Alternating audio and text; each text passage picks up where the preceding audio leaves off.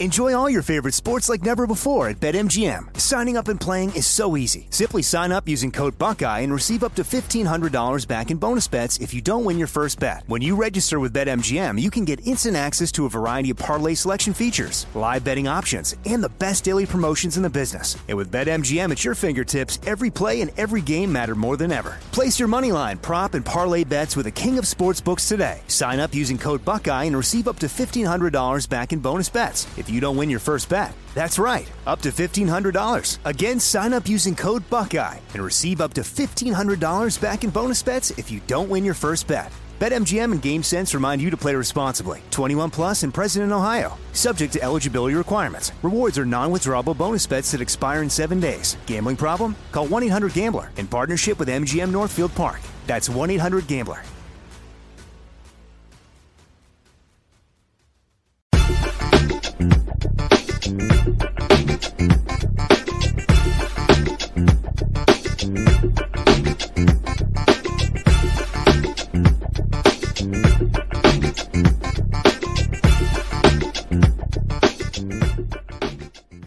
You know how some carriers give you so little for your older busted phone you just end up living with it? I don't think so. Verizon lets you trade in your broken phone for a shiny new one. You break it, we upgrade it. You dunk it, doggy bone it. Slam it, wham it, strawberry jam it. We upgrade it. Get a 5G phone on us with select plans. Every customer, current, new, or business. Because everyone deserves better. And with plans starting at just $35, better costs less than you think. Hey, folks, today is Tuesday, December 21st, 2021. Coming up on Roland Martin Unfiltered uh, on the Black Star Network. A group of coal miners, uh, they are now calling on uh, West Virginia Senator Joe Manchin to back the BBB plan after he said he is not going to vote for it. We'll talk with one of the leaders of the Poor People's Campaign in West Virginia who said they've been trying to get this union uh, and this uh, on board for a number of months.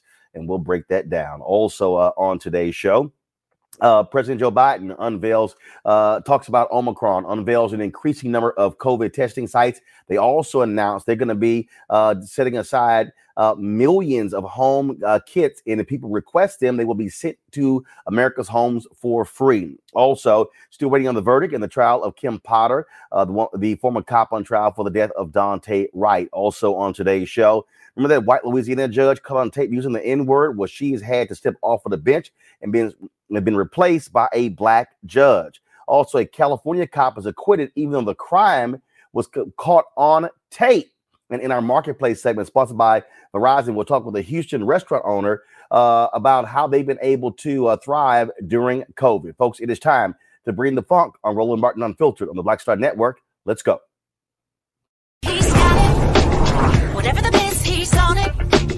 Whatever it is, he's got the scoop, the fact, the fine. And when it breaks, he's right on time and it's rolling. Best believe he's knowing. Putting it down from sports to news to politics.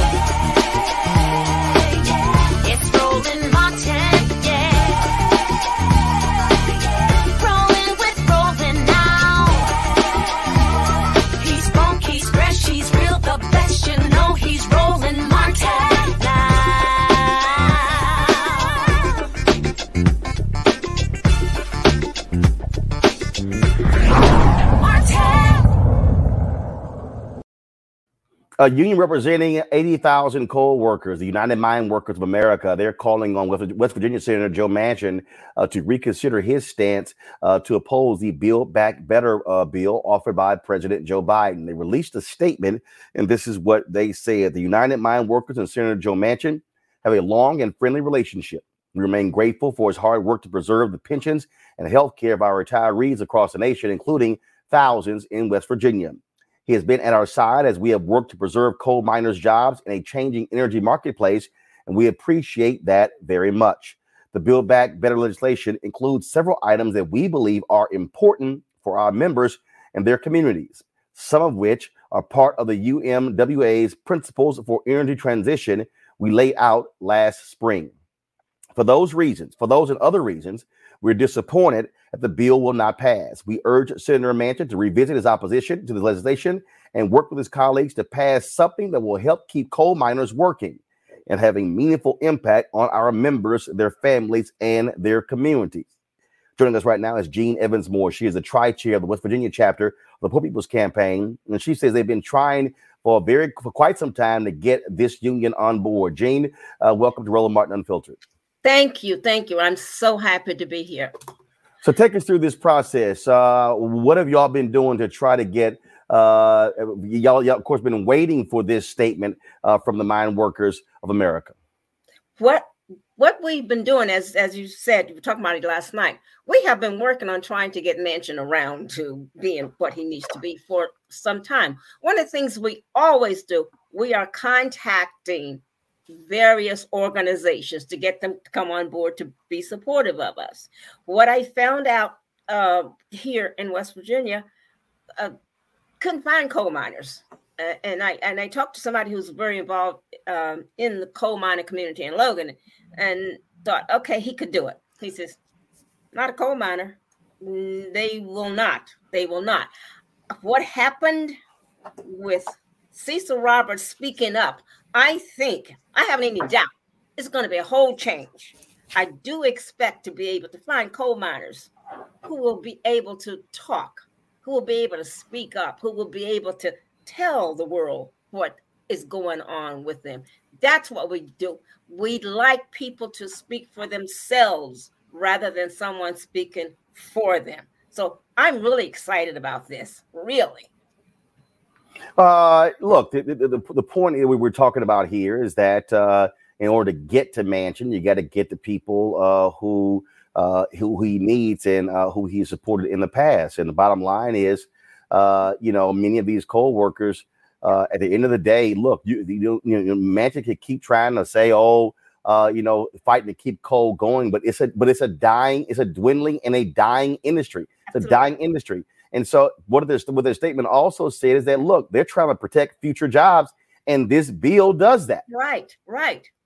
I think Manchin was so busy lying, setting up things that he just simply forgot to read this. He forgot to read what's in this bill and the things that Cecil Roberts pointed out because they are to help miners. That's where he gets lots of his money from, as you know. About a million bucks a year. So he gets through that organization that I think he and his son set up. He makes a hell of a lot of money off that. So I think he did it to himself. And I think it's probably because of his greed that he didn't even notice what he was doing to his pocket. He keeps saying that uh, he, he, he you cannot support a bill that is bad for West Virginians. Yet thousands have been signing petitions, been writing letters. You've had caravans. Uh, yes. Y'all have been outside, and so it's. I mean, don't you find it interesting that he keeps saying that um, that um, uh, that West Virginians don't support it. Yet, according to uh, polling data, uh, nearly 60, nearly 65 to 70 percent right. of West Virginia voters support the Build Back Better plan. So, Absolutely. who who is he talking about? it's that little game that's up in his head that he might be talking to his corporate sponsors, his billionaires, and there's some guy that I think I've read that he has a weekly phone call with. He's talking to them, and you know how people tell you what you want to hear. So therefore, he's had to make up stuff. He's had to make up stuff about West Virginia. Of course, he's lying. Loads of us, we are calling, we are texting. We've been doing that for months. It's a regular thing. He wasn't talking to West Virginians. He was talking about West Virginia. And the comments that he made about people, uh, I don't embarrass easily, but damn, oh, gum, he should not have stepped uh, out of what's a particular zone that he should be in as a public servant. What he's doing is putting down people who don't need that instead of helping raise us, helping to do all the kinds of things he could do for West Virginia. That man has a job that was Senator Byrd's, as you know. I don't see any similarity between his actions and Senator Byrd's. It's just the opposite. Senator Byrd went out for West Virginia. Senator Byrd's name is roads, buildings, or whatever.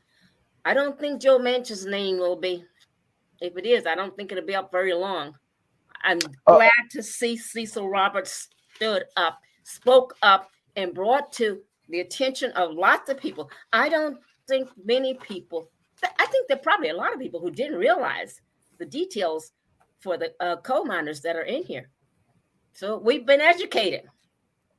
Um, I'm looking at uh, Huffington Post has a story where uh, uh, an activist, uh, Joanna Vance, um, um, said that um, you know Manchin complained um, uh, that uh, oh he was aware of uh, some person, uh, one individual who said that their daughter was using the child tax the child tax payments uh, you know, to buy crack, and and so that's that that has sort of led for him uh, to say people are using this for drugs. So what one so what one person, on. uh, one story you hear, uh, then and so you use that to say so let me just screw over uh, every single person who is in America who's receiving the child tax credit.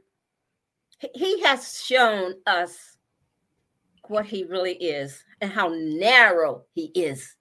How very narrow. It's like i mean i found myself saying often you know I, i'm older than he is.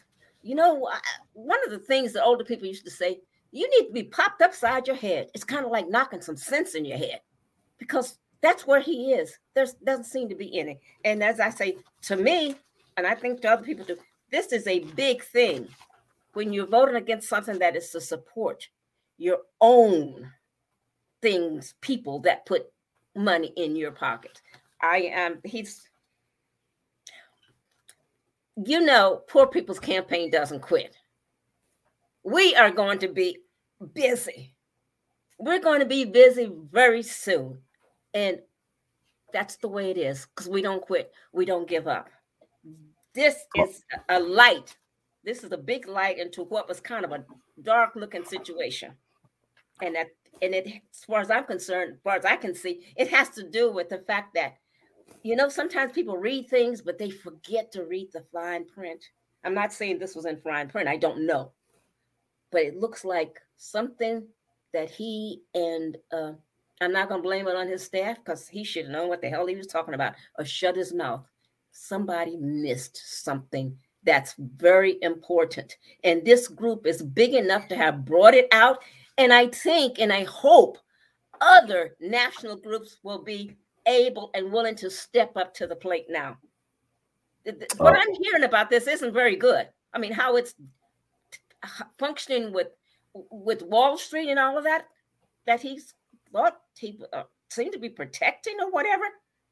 Uh, looks like his understanding wasn't what um, he wants you to believe it was. The facts are coming out. All right. Uh, Jean Evans Moore, uh, tri-state leader of the Poor People's Campaign in West Virginia. We certainly appreciate it. Thanks a lot. And we expect to see you in West Virginia, Roland. We'll make you an honorary West Virginia, and I will send you one of these T-shirts. Well, I Well, will look, send you one of these T-shirts. Once I'll just kind of come up with a size for you. Okay. all right, that's not a problem. Well, just just send it- just send the two X. Well, probably after I get out of this quarantine, I'll probably be down to XL. Uh, so uh, yeah, look look forward to seeing uh, y'all and keep the pressure, keep the great work going in West Virginia. We thank you very much for this opportunity to, to let the rest of the world know what's going on. I think West Virginians will finally have the ability to speak up for themselves now. I think more people will get off their couch. All right, we That look we. We we certainly hope that happens. Thanks a lot. Okay, thank you. Okay, good night. want to pre- want to bring in attorney Xavier Pope as well as uh, uh, Damario uh, Solomon uh, Simmons. Uh, glad to have all both of you here, uh, folks. Uh, this is this. Here's the thing that, I- that that that that is really interesting here. Also, Mustafa Santiago Ali. Uh, glad to have you here as well. So, folks, you know, I, I, I keep saying this, and and and uh, Mar- Damario, you're dealing with this here in with Justice for Greenwood a lot of people say, man, look, all y'all out here making all this noise, you protesting, you having rallies, that stuff doesn't matter. But the reality is, it does. That's the kind of constant, constant pressure that has to be applied to these elected officials to get them to do right? No question, Roland, and, and thank you for being on the show, and thank you for having that, that, young lady on to talk about it because that's important to do the work in the streets, do the work in the in the boardrooms and the courtrooms, and it's also important to connect with people like you on the media that can get that story out, and it has to be consistent. We have to be able to be more than just about mobilizing for a moment a week or even a month. We have to have organization, and that's what the Poor People's Campaign. They've been have sustained action over a period of time, and it takes that because we're against a very well-funded, well, very well-motivated opposition that does not want to see true justice, and equity for everyone involved in America. So I appreciate you. I appreciate that young lady. I appreciate Brother uh, William Barber and everybody that's fighting hard for justice. And Joe Manchin needs to do the right thing. I mean, just like you say, I'm here in Oklahoma. West Virginia is, is poorer than Oklahoma, and that's hard to be. These people need these services, they need these funds, they need these programs, and they are not entitlements. These are our own tax dollars that are going to help other Americans. They need to pass that bill today. Uh, it is very interesting uh, to see the reaction, uh, and, and, you see uh, how folks uh, are willing uh, to aggressively go after Manchin, Mustafa, because of him going on Fox News.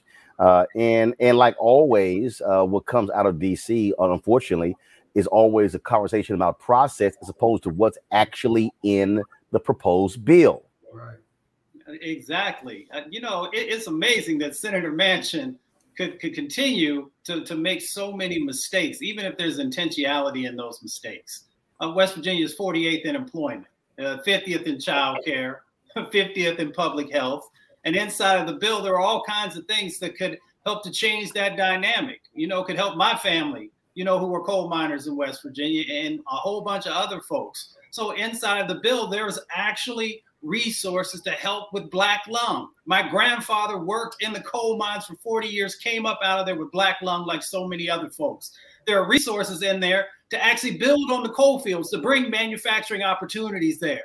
So, Senator Manchin, do you not care about uh, economic opportunities and manufacturing so you can actually create uh, new sets of jobs and be a leader in that space because if West Virginia doesn't feel it, I guarantee you other uh, states will actually do that. And then there was also the opportunity that was in there around unions. West Virginia is one of the leaders in unions, has been historically.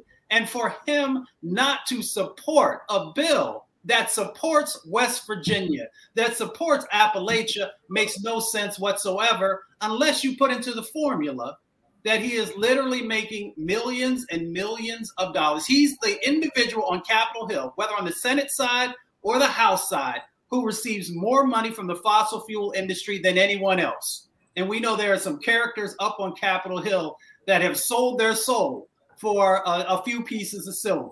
So when we look at in totality, it makes absolutely no sense for him not to be supporting the Build Back Better bill uh, and actually asking for it to be enhanced uh, instead of being the individual who has shrunk it down time and time again. Mm-hmm. Look at the bill.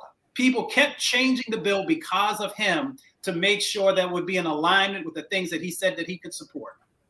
Uh, Xavier, this might be it. CNBC has this story uh, that they just posted. Senator, Senator Joe Manchin's Political Action Committee saw a surge in corporate contributions this fall ahead of his decision to oppose this. Uh, his leadership received 17 contributions from corporations in October, 19 in November. Yeah, I think that Joe Manchin thought he was serving some corporate interests in terms of his contributions, but then you also saw corporate America respond. The goals Goldman Sachs quickly responding and and then downplaying in terms of what the the growth of the economy, uh, in terms of the GDP growth, uh, instead of being three percent, being two percent. And so it wasn't just the response of citizens and we we find out what's in the bill. It was the corporate response to what's happened in the bill and the outlook on the economy that now is changing the tenor of this uh, of the debate and what Joe Manchin is doing. It shows that he was reckless uh, he shows that he he made a calculation based on his political future um, and also posturing, putting himself on Fox News. And it seems as if he really wasn't in the business of legislating in so much he was in the business of reelecting Joe Manchin. Oh, Well, bottom line is this here, uh, and that is uh, the pressure continues. We'll see uh, what happens next. Uh, he says the bill needs to be completely rewritten, going through going through Senate committees, and at the previous process, we'll see if that happens. All right, folks, going to take a break. Um, we come back more on Roland Martin Unfiltered on the Black Star Network, including uh, a judge out of Louisiana uh, who has had to uh, step down, replaced by a black judge because she was busted on a videotape using the N word. Also, President Joe Biden talks about the Omicron variant, announces 500 million home kit uh, are going to be sent to any American family that request it. We'll discuss all of that next, right here on Roland Martin Unfiltered.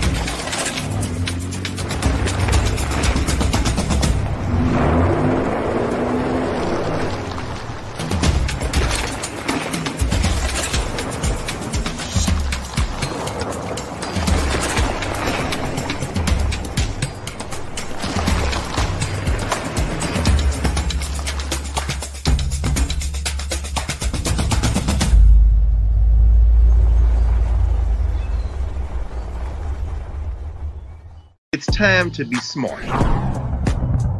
Roland Martin's doing this every day. Oh, no punches. Thank you, Roland Martin, for always giving voice to the issues. Look for Roland Martin in the whirlwind, to quote Marcus Garvey again. The video looks phenomenal, so I'm really excited to see it on my big screen. Support this man, Black Media. He makes sure that our stories are told. See, this difference between Black Star Network and Black owned media and something like CNN. I got to defer to the brilliance of Dr. Carr and to the brilliance of the Black Star Network. I am rolling with rolling all the way. Honored to be on a show that you own. A black man owns the show. Folks, Black Star Network is here. I'm real um, revolutionary right now.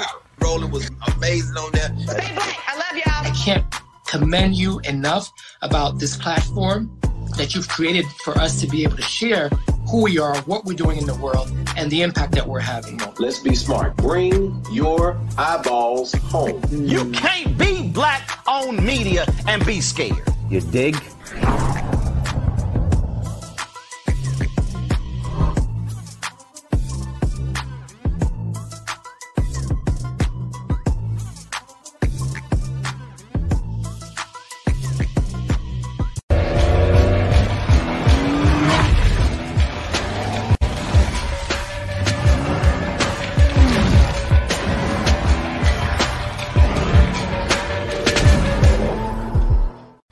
Anthony Brown from Anthony Brown and Group Therapy. Hi, I'm BeBe Winans. Hey, I'm Donnie Simpson. What's up? I'm Lance Gross, and you're watching Roland Martin Unfiltered.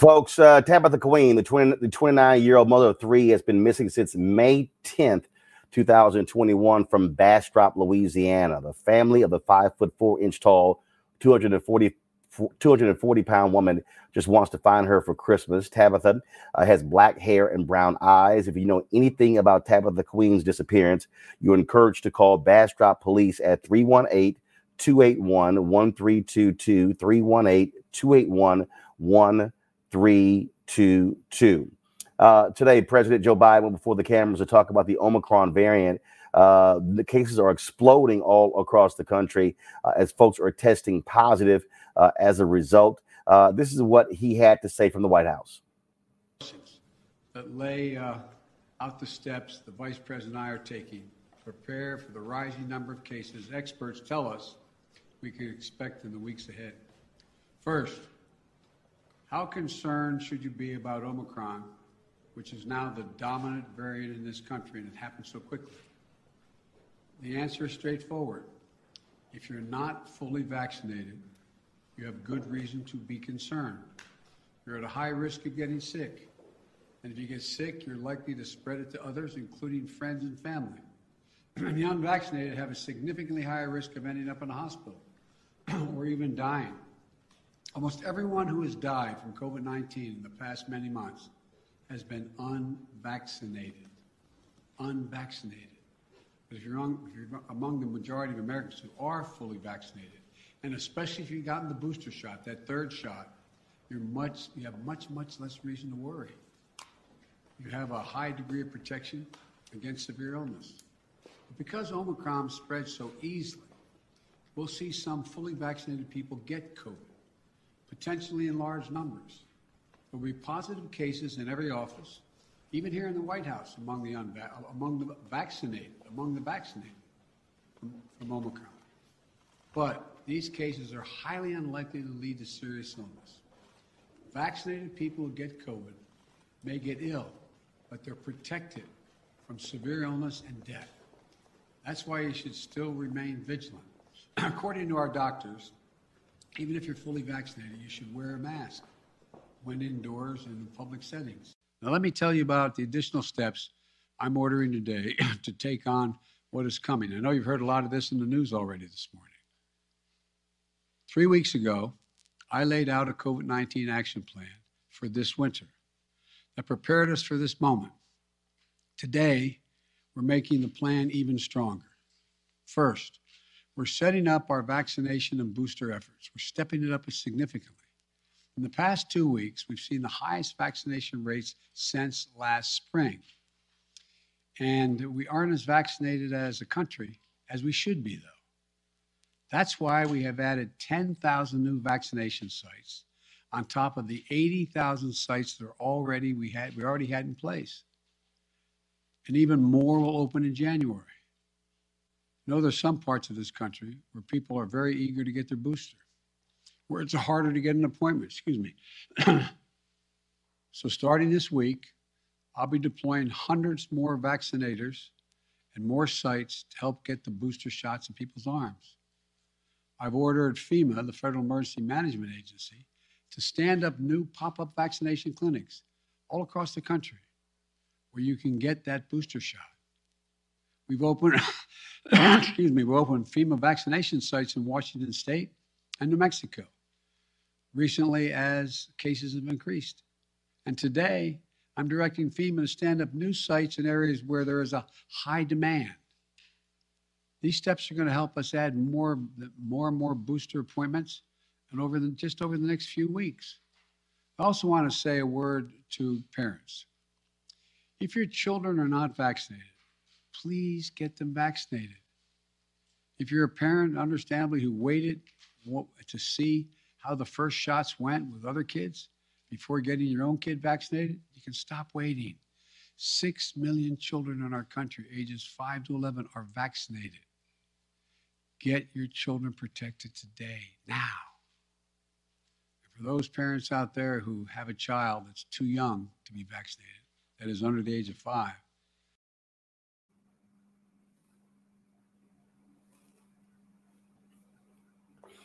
All right, folks. Uh, let's go right to my uh, next guest.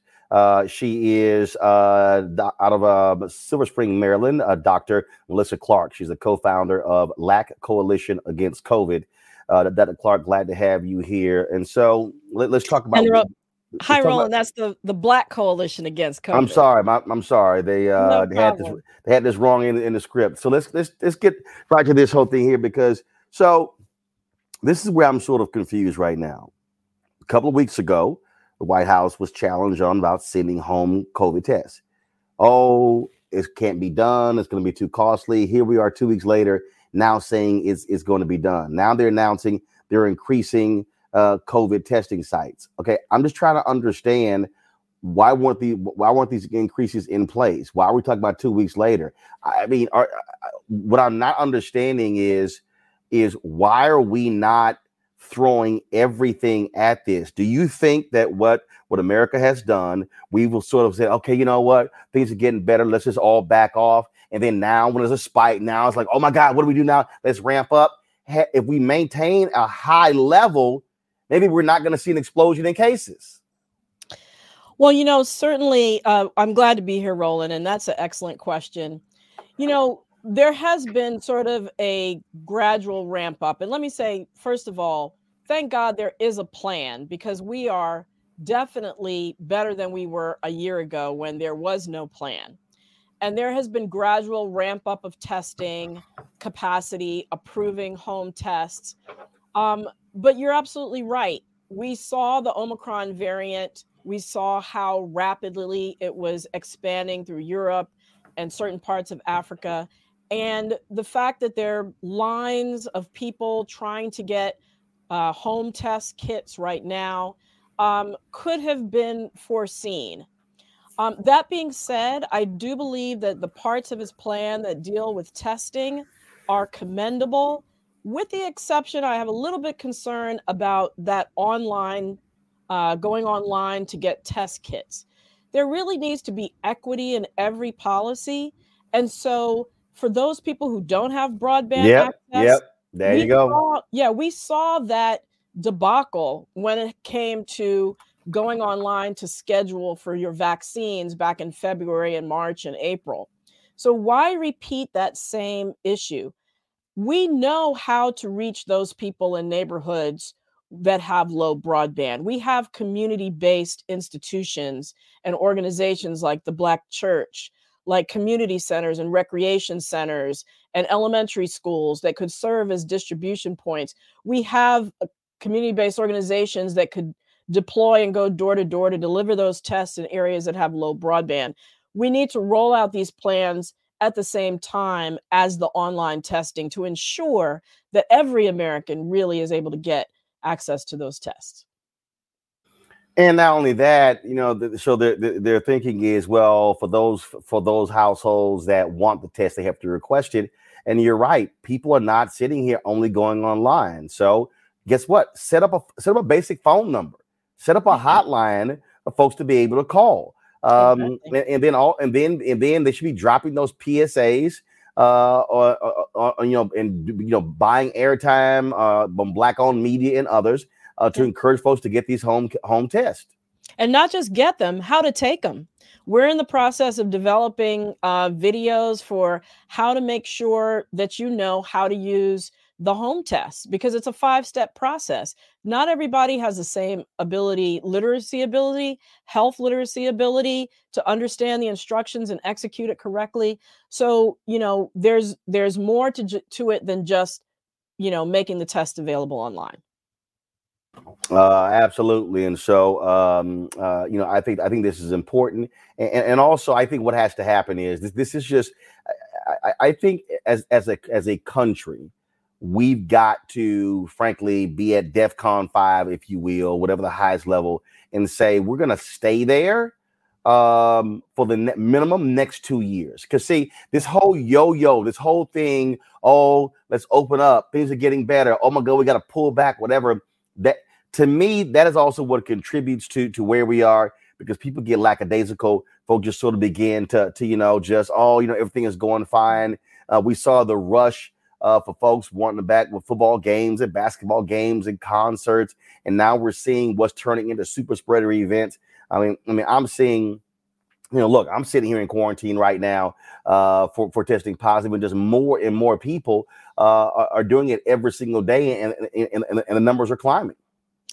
Yeah, and I think you know, there's been an effort to balance people's mental well-being our economic well being, and our public health well being.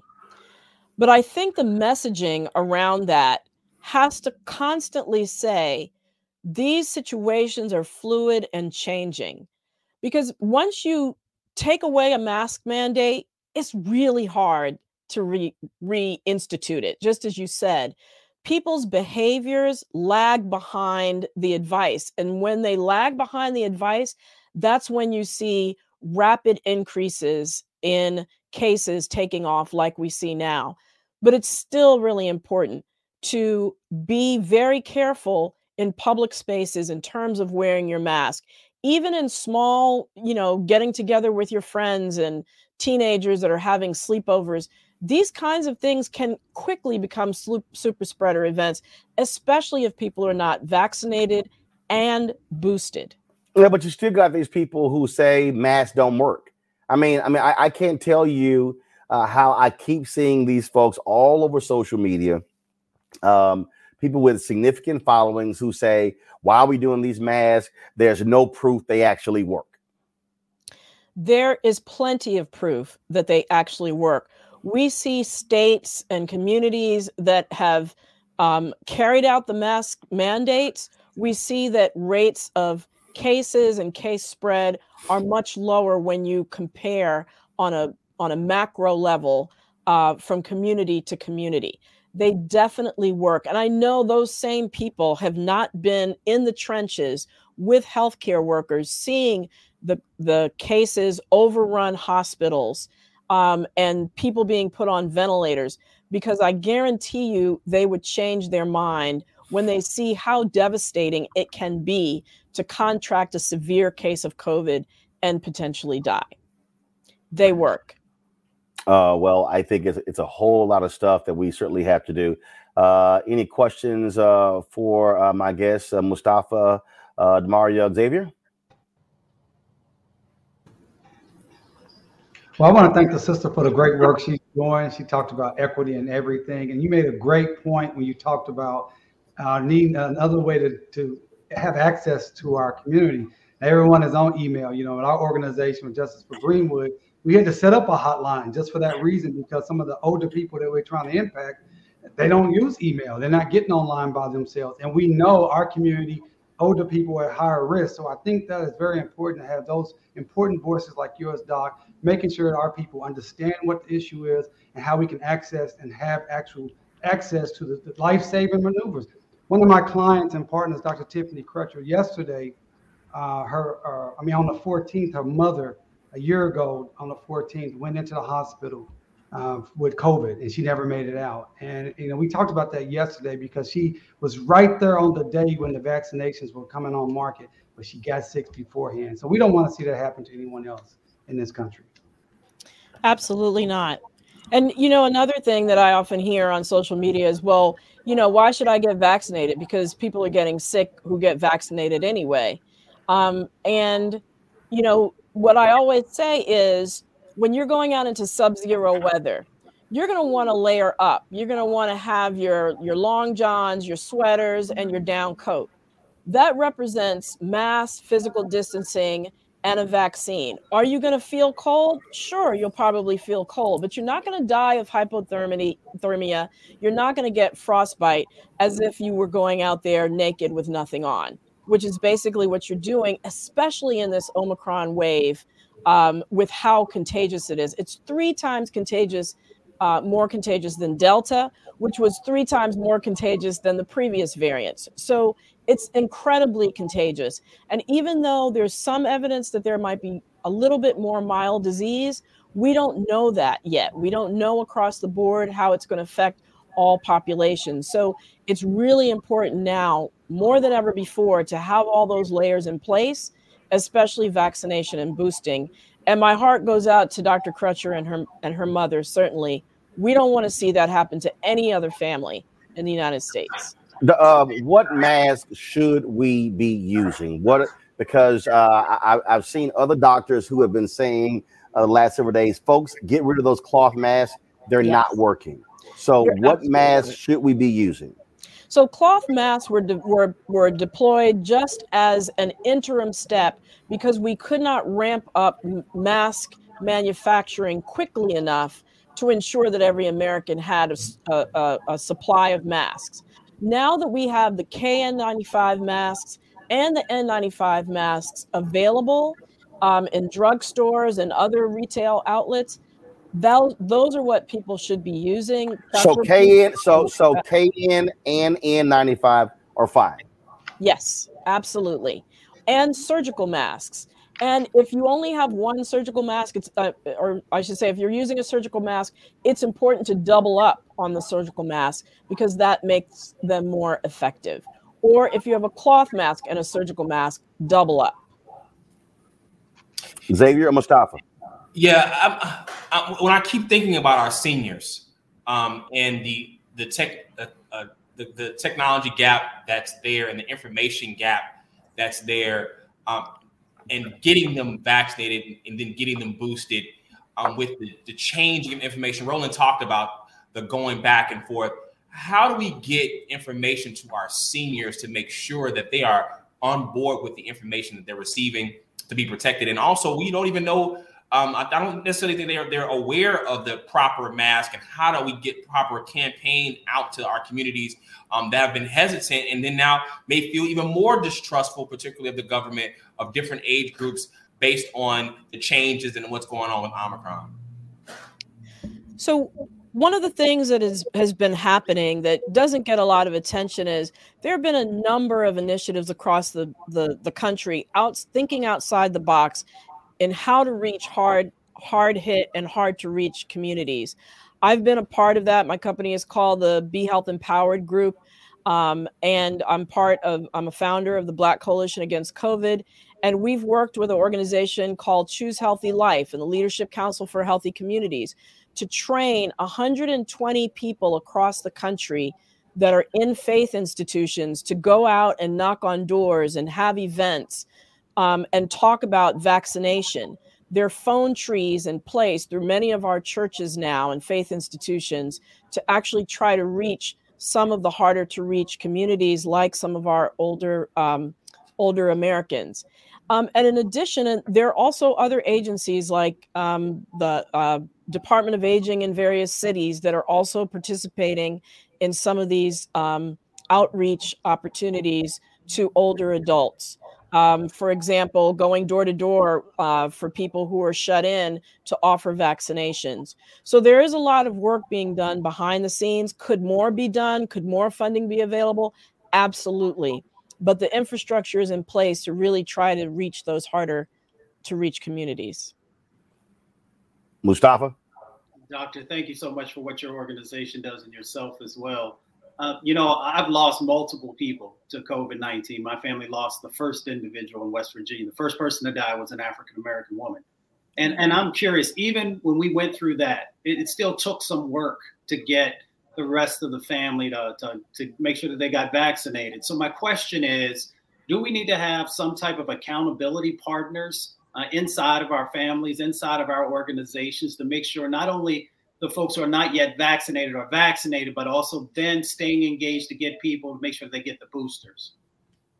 I think that is an excellent suggestion because frankly, people respond to the individuals who they trust, the individuals who are closest to them, and family accountability partners, friend accountability partners, I think is an excellent method to do it. There are plenty of voices that are out here, mine included, that have you know been talking to people for months on end um, trying to to dismantle the disinformation which really is the enemy. The disinformation that's out there is the enemy.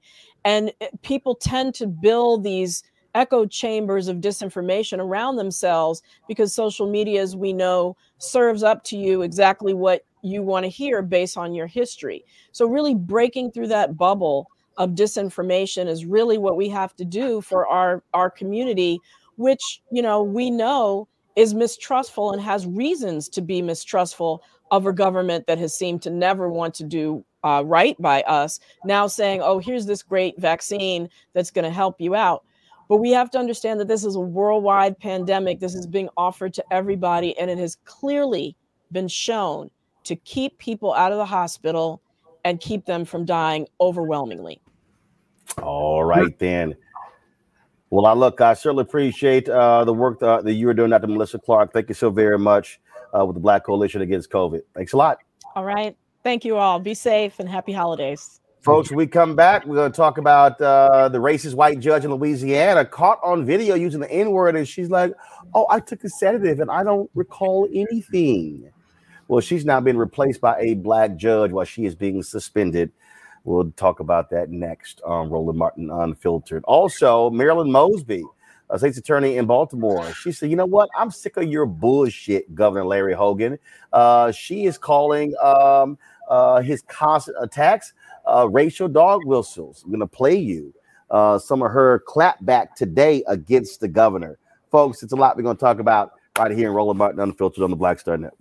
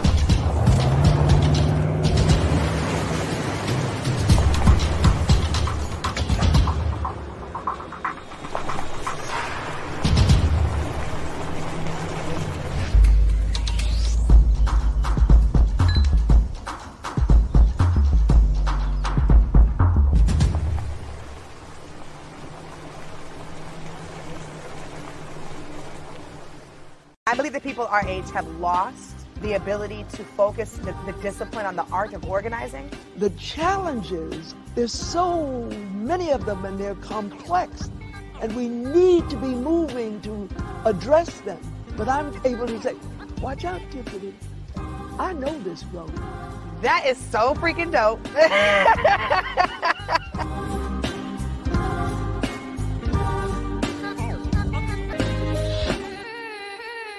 Hello, everyone. I'm Godfrey, and you're watching. Roland Martin Unfiltered. And while he's doing Unfiltered, I'm practicing the wobble.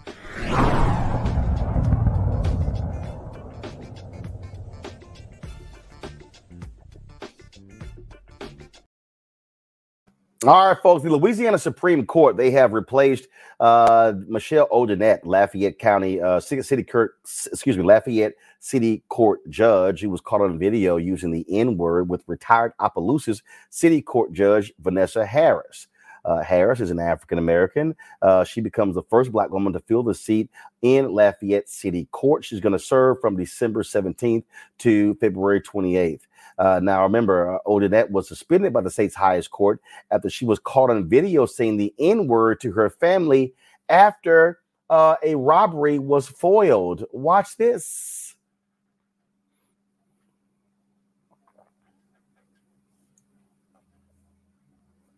Oh shit!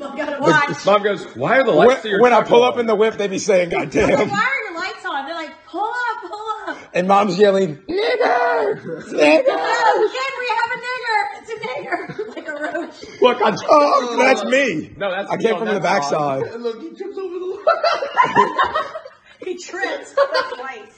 He tripped twice the room. I was the only one running. That's You were me. behind the Ken, lights Kenny was standing. I'm the one that took him down. Kenny's just standing there. Ah, ha, ha. He lied. That was his wallet. Yeah. That's my phone where it fell out. Look, mom. The dude had a phone on him. You should have taken his phone and stolen from him, that fucking asshole. And now I'm going to grab a I gun. only get the gun.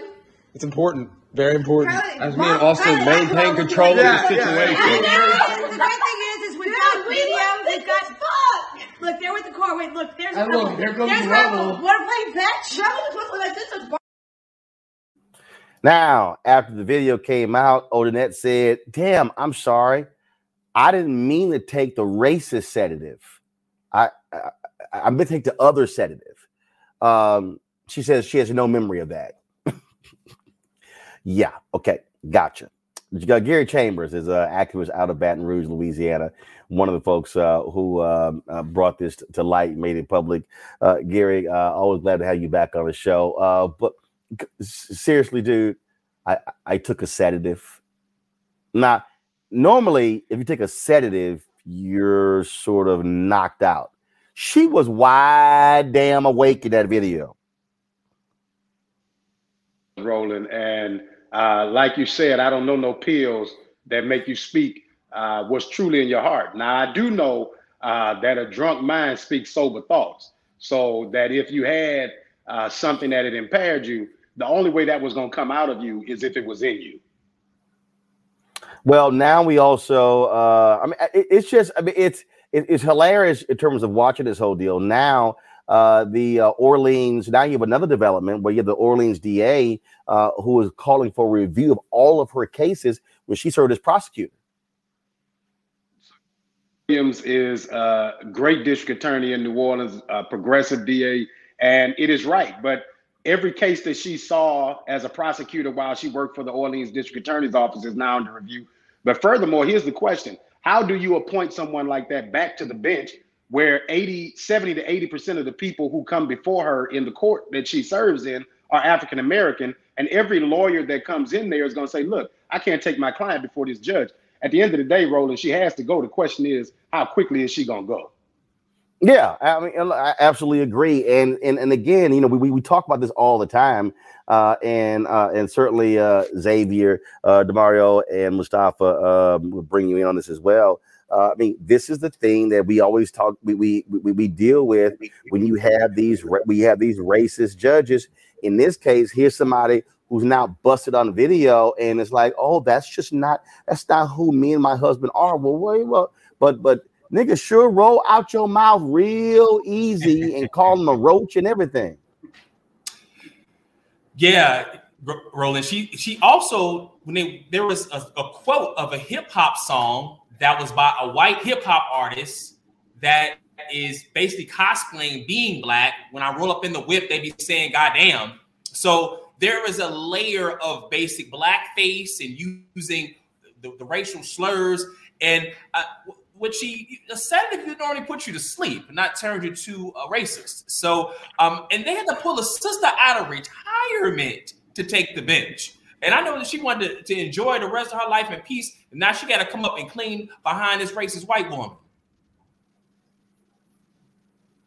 Tomorrow, again, the thing that we often talk about is in when you're dealing with the system is, you know, above the Supreme Court, it says equal justice under law. What it should say underneath that is, but we got lots of racist folks uh, in the system. No question. I think we need to back up a little bit. First of all, I'd like to know who dimed her out because I thought she was just there with her kids. So shout out for the person that dimed her out. Number two, if you listen to the video, her son is quoting what her the mother was saying that night, not about what she was saying right then. She said, "Mom was saying N word, N word this," and then she actually added to that. I think that's real key that we understand and not let her to say, "Oh, what well, I took this sedative," which we know is just crazy. Third, I'm very happy to hear that the DA down there is saying we need to look at every case that she handled as a prosecutor. But I believe it should go even further because I'm in front of judges all the time, and most of them are, are white because I live in Oklahoma.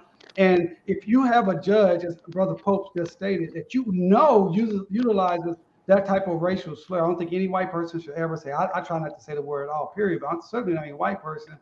That person needs to be off the bench, but they need to review all of her cases as a prosecutor and a judge that involved African Americans, period. Well, I take it a step further. First of all, let me say it's good to see Brother Gary uh, on the show. Um, and, the other part is, is that she needs to be disbarred. Um, and I know there's a process that you have to go through for that. But this is not the type of individual who should be representing anyone in the legal system. Um, so, at a minimum, and, and the other part of it, of course, is that all of these cases that she has looked at over the years, as other panelists have already shared, you know, you, you've got to raise an eyebrow to that. And you know that there's no way that she was impartial if these are the types of uh, things that she holds in her heart. Um, so, uh, and of course, it plays out in so many different ways. So, one, of course, is the review of all these previous cases, but two, um, it's time for folks to step up and begin to disbar individuals who don't represent what the 21st century legal system has to be. I, I will just add that the steps to review her cases would probably lead to the disbarment as opposed to the things that she actually said in terms of violating any ethics laws in that particular state. So that would be the process of, of her disbarment. And Gary, these are the kind of folks who have no business in the system who need to be completely booted out, not allowed to retire. But yeah, strip her of her law uh, uh, of her uh, law license? Absolutely, Roland. She needs to be removed from the bench immediately. Her law license needs to be taken away. And here's the deal her husband is the coroner in Lafayette Parish. And so if she's not careful, uh, you know, we already lit up the husband's plastic surgery office yesterday, made them change their phone lines. Uh, we going to go after him next if she don't just go ahead and get out the way because we're not letting this go. All right, then keep putting that pressure on them, Gary Chambers. We love it. Thanks a lot. Thank you, Roland. Uh, all right, folks. Uh, a Minnesota jury ends its second day deliberation, deliberations in the manslaughter trial of uh, Kim Potter. Of course, uh, she is the former cop, uh, Brooklyn Center cop, on trial for the death of Daunte Wright. Uh, she faces first and second degree manslaughter charges for the shooting. We'll keep you updated w- on what happens in that particular case. Now let's go to Texas, where a Texas grand jury has declined to indict a Bexar County deputy in the fatal shooting of a black veteran. Without a grand jury indictment, felony criminal charges against Deputy John Rodriguez cannot proceed at the state level. Rodriguez shot Damian Daniels in August of 2020 after he and his partner struggled to take Daniels' loaded gun and detain him for mental health treatment. The grand jury's decision comes two weeks after the Daniels family and activists gathered at the Bexar County Courthouse to demand the case be heard by a grand jury.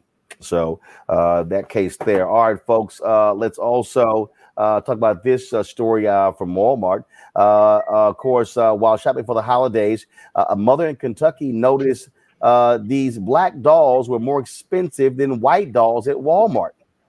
The black dolls cost 50% more than the white dolls. Well, Walmart has apologized. They lowered the price of the white dolls to drive up sales. In 2014, Walmart also had black dolls listed for higher prices than white dolls. I don't, I mean, like, really?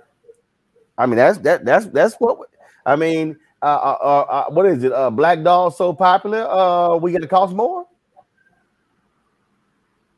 It's the black tax that we know continues to play out uh, in so many different ways in our country. And this also places black businesses at a disadvantage. If I'm a black doll maker and my dolls are going to cost more, it may end up pushing folks to purchase a, a non-black doll um, because they may be on some type of a budget. Um, so there are so many different ways that this disproportionately impacts uh, both on the economic side, on the mental health side, and a number of other ways. That's how we doing, uh, uh, Damario. Uh, like charging 14 hours more for a black doll. Well, you know, it just really shows the anti-blackness that's throughout our entire society. And so Walmart would say, look, look, not too many people want to buy a black doll. We all know the famous experiment of putting a black doll and a white doll in front of the little kids. And most of the kids, even black kids, were selecting white dolls. So what we have to do is say, hey, this anti-black uh, uh, bias that exists at all levels, as Brother Mustafa just stated, we cannot tolerate it. And if this is the same type of a doll and you have a $14 gap, that's a big problem. That sends a message uh, to the black community and to, to black consumers that, hey, if you want to get something that looks like you, you're going to to pay this amazing, uh, terrible premium. And that's something we cannot tolerate, period. Uh, I want to talk about this uh, story here where McDonald's has settled a racial discrimination lawsuit filed by one of its longtime black franchisees. Uh, Herb Washington, former, former Major League Baseball player, filed suit against uh, McDonald's saying that he was being denied uh, and was being hurt uh, by uh, by the company when it comes to owning restaurants. Uh, he McDonald's purchased 13 of his restaurants for 33.5 million dollars. Uh, this is a federal lawsuit. And at one point, he owned uh, 23 McDonald's restaurants. Uh, and again, according to this story, in exchange for his agreement to exit McDonald's system and dis- dismiss the lawsuit, McDonald's purchased his 13 restaurants for $33.5 million. They said it was a fair price for the restaurants. Quote, the court did not find that the company violated any laws. Discrimination has no place at McDonald's. While we were confident in the strength of our case, this resolution aligns with McDonald's values and enables us to continue focusing on our commitments to the communities that we serve. Again, Washington has said that McDonald's discriminated against him by having him uh, get restaurants in low volume uh, areas in black neighborhoods and forcing him to downsize his store base uh, said he had, uh, uh, after grading his locations unfairly. Uh, and again, this is what he said at the time when I stood up for myself and other black franchisees. McDonald's began dismantling my life's work, forcing me to sell one store after another to white operators. Also, last week, McDonald's settled a similar suit uh, brought by two black operators in Tennessee, James and Daryl Bird. Uh, they were uh, so again they settled that. McDonald's purchased uh, four restaurants for six point five million dollars, and the Birds also agreed uh, to drop their uh, their suit. Now there still is a lawsuit on behalf of 77 former black franchisees that is still pending in the court system. Uh, folks, uh, yesterday we talked about the mandatory minimums, and of course we were talking about uh, the uh, bill dealing with uh, crack cocaine and powder cocaine, ending that disparity. Well, I was on social media today uh, and was looking at um, I was looking at a, number of different stories, and I saw Kevin Ring's Twitter feed where he said there was some good news that came out of the Department of Justice as relates to people who have been uh, let out of prison, but they've been serving their sentence uh, in home confinement. Now, the Department of Justice initially made a ruling saying that those people, after COVID ends, those people will have to go back to federal prison. They've now changed that. Uh, joining us right now with fam uh, is Kevin Ring. Kevin, how you doing? I'm doing better today. All right, so yeah, you were you were ecstatic on Twitter. So tell people what the great news is. All right. Well, for 11 months, as you said, we've been fighting this battle to keep people home. Um, thousands of people were cleared to go to home confinement because the former administration, under Attorney General Bill Barr, had decided that there was a bunch of low risk people who could spend the rest of their sentences on home confinement as long as they met certain conditions. They had to serve half their sentence, no violence in their record, no disciplinary infractions. So these were the lowest of low risk. They sent these people home. Most of them have been home for over a year and a half now. They've got jobs, they're paying taxes, starting families, starting jobs, all the rest. And then at the end of the Trump administration, the Office of Legal Counsel sent out a memo, as you said, that said actually the Attorney General's authority expires at the end of the pandemic. All of these people have to come back. And so for the last 11 months, we've had thousands of families just sweating it out, not knowing if in a few months from now they were going to wake up with their families or back in a prison cell and it's been very stressful and we have been fighting and fighting. We have done everything we could running ads meeting with lawmakers getting letters from their employers doing everything we could to change this outcome. And today i got a call at 3.30 from the attorney general saying they were going to revise the memo and they were going to let these people stay home. Now that certainly uh, is is huge news. Um, they gave any indication of what led to them revising it well, no, and I, I mean, I, I, just have to say that you know, in some ways, I didn't think this would be such a fight because the idea that the Biden administration, right, was going to reincarcerate thousands of people that the Trump administration sent home seems so ridiculous and absurd that I just didn't even think it would come to this. I didn't think we'd be fighting for 11 months on this. But I just think all the groups that have been pressing. And I'm telling you, all of these folks who are in home confinement, who were formerly incarcerated, they've been raising their voices. There have been tons of media coverage. I was on this show with you, um, with Gwen Levi, who was one of the women who was, you know, brought home, and then they tried to send her back to prison for missing a phone call at a computer class. Um, it was so absurd that they would send them back that I just I don't know why it took this. Um, and they didn't say what the reversal was, but I, I mean, somehow common sense finally prevailed and they realized this would be a disaster to separate thousands of families when you know there was no public safety benefit to it. Wow, that's uh well first of all that is absolutely great news. And how many people are we talking about?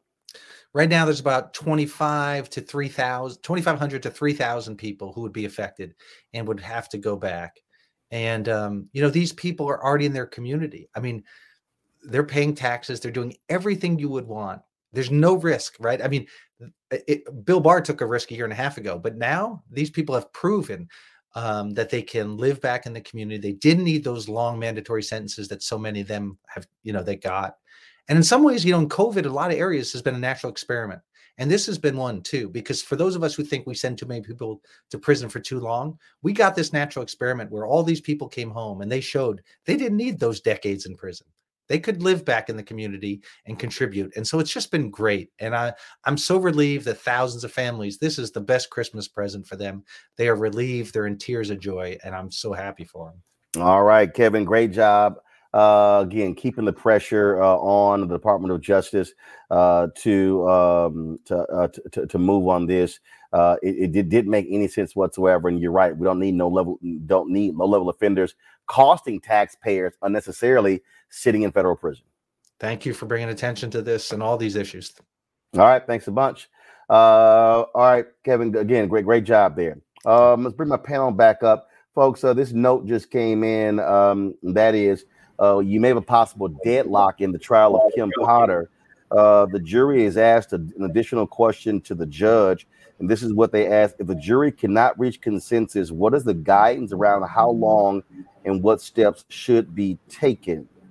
Um, that's what they. Uh, it was a question that was read in open court by Judge Regina Chu, presiding over the uh, over the trial. Uh, Damario, your thoughts, uh, uh, you know, on this uh, new development? Well, first of all, it's disappointing because this lady uh, shot a person that she shouldn't have shot, and that's definitely negligence, homicidal negligence.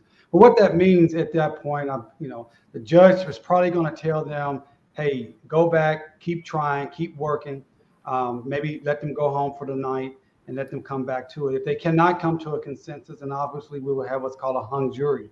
What that means is, in a hung jury, that they could not come to a decision, and the case would have to either be retried all over again, start all the way over, or the state could decide they're not going to prosecute it any further. So even if she gets a hung jury, which I don't think is the right decision here, it's not over. It's just back someone's back there not being able to be convinced. And what I like to tell people all the time, and you know, you never know what's going on back in the jury room. I've been there many, many times. But I hope those who have strong convictions that this lady should be uh, prosecuted that and, and sentenced and, and found guilty that they straight straight hard with that and they don't they don't falter. I've had cases rolling literally. I've lost cases on the civil side where people just said they were ready to go home. They just were tired of deliberating. They didn't feel like we should have lost. They wanted to vote in our favor, but they just wanted to go home. So I hope those who are fighting for justice for Daunte stay strong and either convict this lady or do not let her walk. Um, what you're seeing here, Xavier, uh, again, this is what the defense wanted. Well, her up here with those dry tears. Uh, all they, they just needed one person, one person to hold out uh, in order for her to get off. Yeah, Roland, that's all you need is one person. You just need one person. But the fact that they asked the, the judge, what happens if we don't reach a verdict? It says a lot about where they think they are in terms of comprom- the compromise that may happen. They the it, it, what, what is, what's the outcome of their decision? They are understanding the gravity of what they are doing. And Kim Potter's tier, the Rittenhouse tears on the stand, um, maybe have worked on a particular jury. Jury nullification is a thing for particular juries that may be predisposed, a bias toward the process. Now, this, like like our, our previous panelist said, send them home, bring them back. Um, and I know they asked another question about some conversations that Potter had with a with a uh, with a with a psychiatrist or a therapist, and to be able to determine what her state of mind was, to be able to needle in what some of the charges were. So I don't think this is over yet, but this is not a good sign. Mustafa. If I make a mistake and kill somebody, more than likely uh, there are going to be significant penalties for me. The exact same thing has to play out here you know, her defense is I made a mistake. Well, we can accept that you made a mistake, but there also has to be repercussions for that mistake that you made. You took someone's life. You pulled someone over, her partner pulled someone over for having an air freshener in their car, and then he lost his life. So for me, this is a very serious and you know you don't want to set these precedents where other police officers can just say well i made a mistake so I, I, shouldn't be found guilty of taking someone's life. You know and the thing about it is when you say a police officer made a mistake uh, xavier and i you know with lawyers when we make a professional mistake we have to be held accountable. She's not just some regular individual out there who made a mistake. She was trained for this she had worked on this position for over 15 years and it has to be some form of accountability but I just want to just say another thing that Xavier brought up. He brought up the term jury nullification. jury nullification. This is something that can also be used in a positive manner for us as Black people. When our people, when you're on that jury, you want a Black person on there, two Black people on there, hold out and make sure the prosecution is actually doing everything to the Constitution for those Black people that they're prosecuting. And you can say, I don't believe that this Black person has received a fair trial. Therefore, I am not going to convict them. We have to be strong enough to do that when we get on these juries because this entire system is set up to the entire system is set up to allow these injustices to happen. And when we have the opportunity, they're very far and few between, but when we have that opportunity, stay strong in your conviction and don't just go with the herd. Don't just go with the other juries. Stay strong and use jury nullification in our favor when justice requires it. And I'll, add this piece too, because uh, you, you talked about the standard and being in the training of being a police officer. And I've said this plenty of times on your show, Roland, that there needs to be, our laws have to be able to be changed, just like so many other professions, whether it's finance or, or whether it's other industries. If you don't meet a certain standard and you fall short of that standard, there's a criminal penalty to pay for that. And we're making it harder for cops if they don't meet that standard because we're basing it on them them having sort of their training. So if you have training and you're not meeting that standard, you're and you don't meet that, how are you not criminally liable for that in other industries, but it's not for police officers? We need to clean that up because that is a great a great area in our law that's allowing police officers to get off for shooting people for an air freshener and calling it a mistake.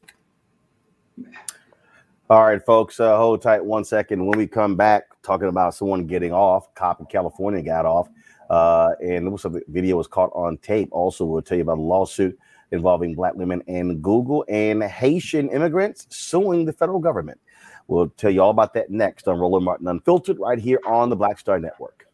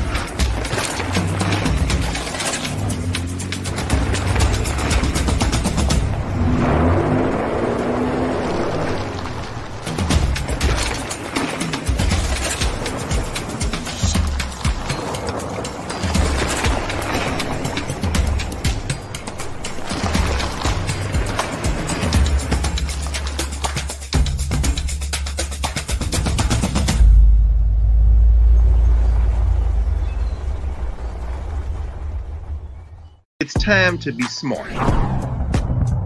Roland Martin's doing this every day. Oh, no punches! Thank you, Roland Martin, for always giving voice to the issues. Look for Roland Martin in the whirlwind, to quote Marcus Garvey again. The video looks phenomenal, so I'm really excited to see it on my big screen. Support this man, Black Media. He makes sure that our stories are told. See, this difference between Black Star Network and Black owned media and something like CNN. I got to defer to the brilliance of Dr. Carr and to the brilliance of the Black Star Network. I am rolling with rolling all the way. Honored to be on a show that you own, a black man owns the show. Folks, Black Star Network is here. I'm real um, revolutionary right now. Roland was amazing on that. I love y'all. I can't commend you enough about this platform that you've created for us to be able to share who we are, what we're doing in the world, and the impact that we're having. Let's be smart. Bring your eyeballs home. You can't be black on media and be scared. You dig?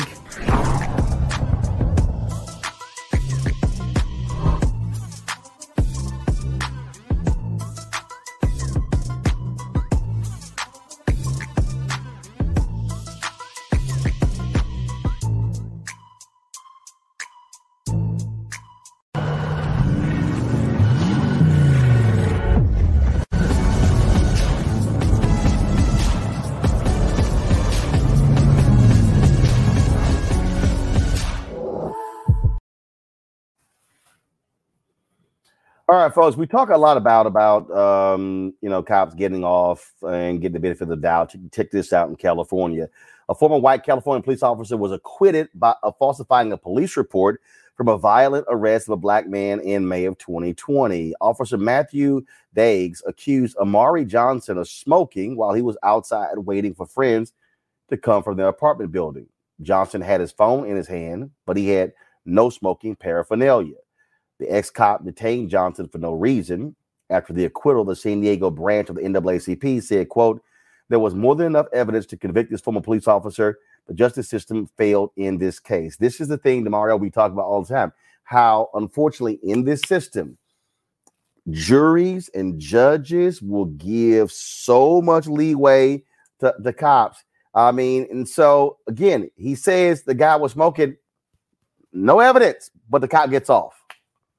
Yeah, I mean, this again, this is a great example of that word again, jury nullification, where there were people on that jury that decided, I'm not going to rule against this cop. I don't care what I hear. And that happens all the time. And I'm really actually impressed with the San Diego police chief that they fired this guy for lying because, Roland, as you know, I practice 1983 police excessive violence cases every day. And we see the lying happens all the time. They are actually taught how to lie. They're taught how to ch- uh, use certain phrases that helps them get off. They're supervised to understand it. We see this almost every single day, and most times there's absolutely no accountability. And one of the things that we always talk about is even body cameras. We say, "Oh, we need body cameras." Obviously, it's better to have video than not, but that is not the that's not the, the silver bullet because this was on video. This shows that this guy was lying about this young man, and we see many, many cases like that we're dealing with right now every single day in that jury nullification scenario. What does that mean, right? That's what the brother Mustafa said earlier, the black tax. That's what we're up against. It's unfair, it's, it's unjust. We got to continue to fight. We cannot get disheartened. We cannot get discouraged. As you say, Roland in your in your promo, which gets me hype every time I hear it. If you black owned media, you can't be afraid. Hey, if you're a black person in America, you can't be afraid because the reality is we're going to have these injustices, but we must continue to fight. We must continue to speak out. We must continue to stand for our rights and our dignity at every opportunity, even when we have these blatant, blatant, blatant uh, losses. Uh, the according to the police report, Xavier, he said that he saw this man smoking, um, yet nothing was discovered. Nothing, nothing at all. So how, how do you see somebody smoking if you can't find any evidence of the smoke? Roland, we I just talked about this in our last segment.